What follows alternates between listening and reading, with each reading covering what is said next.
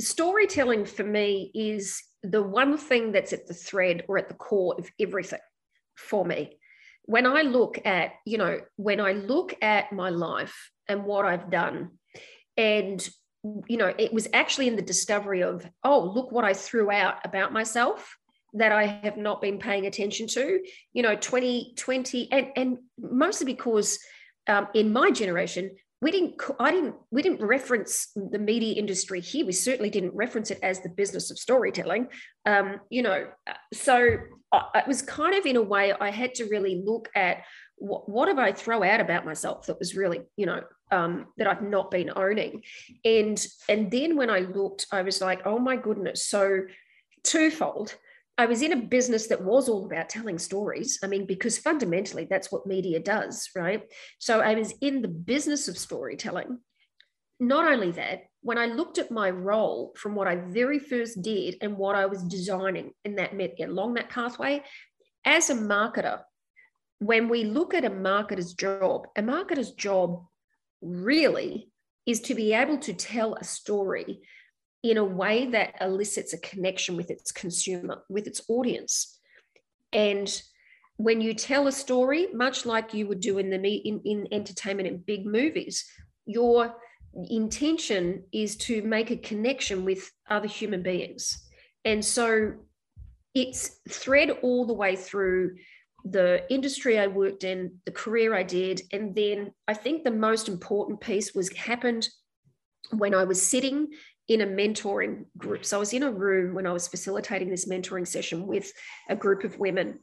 And it just struck me, you know, each one of them had an opportunity to go around and share three things about why they wanted to, you know, what they were up to and what they wanted to create. And they all said exactly the same thing, which surprised me.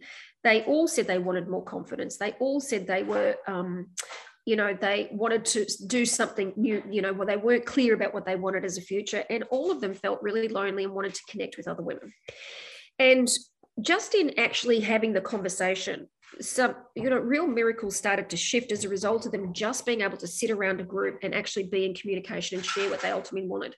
We got feedback that just as a result of doing that there was more confidence. And so when we held our very first event and we got women to tell their stories on stage i stood back and i went oh, actually, the real power of storytelling is far deeper than what I had given it, give, acknowledged.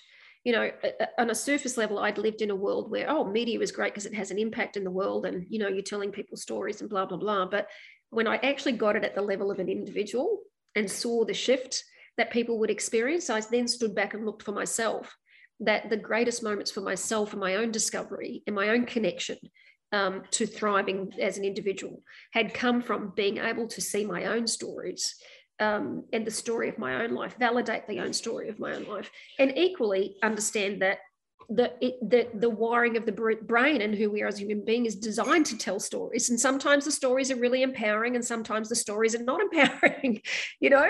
Um, and now here we are in a world where thanks to neuroscience we're getting validated about the, the the the value and the power of storytelling not just out there in the world but how it connects and the the release of dopamine and this and stuff. So I just think in the design of human being and the power that we have available to us in the media landscape and the opportunity is how do we connect to that to really because as you as I said to you, my purpose is to create meaningful connections, right? I think it all said all said and done.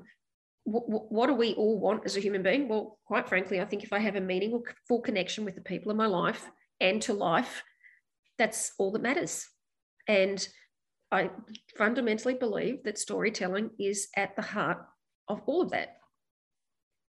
If we're comfortable to sit around and tell our stories to other human beings without fear, I mean, what is there ultimately to fear?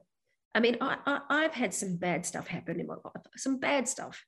Um, and not being able to tell any part of that story only keeps in place shame and Thank God for Brene Brown, who brought that to the limelight, such that we've got freedom to be able to separate ourselves from the shame so we can be more free to tell stories. And quite frankly, I think we are on the verge of being able to really globalize this whole conversation about having the freedom to share your story, warts and all, no matter what, because there's nothing, no shame in anything ever what if what happened to you happened is bad. And i i think because i have had some very bad stuff happen to me and i have resolved that for myself uh, and have freedom with that i have no i am un i'm relentless uh, with my stand about that because i get actually what it takes to have to deal with the, the, the stuff that you you don't want to ever have to deal with and even saying that gives me freedom that I, I'm I'm okay with you sharing whatever you want to share, and I'll be whatever you need me to be, so that you can share your story because you're not burdened with your story. And when you've got freedom with your current story, you can create a story that lights you up.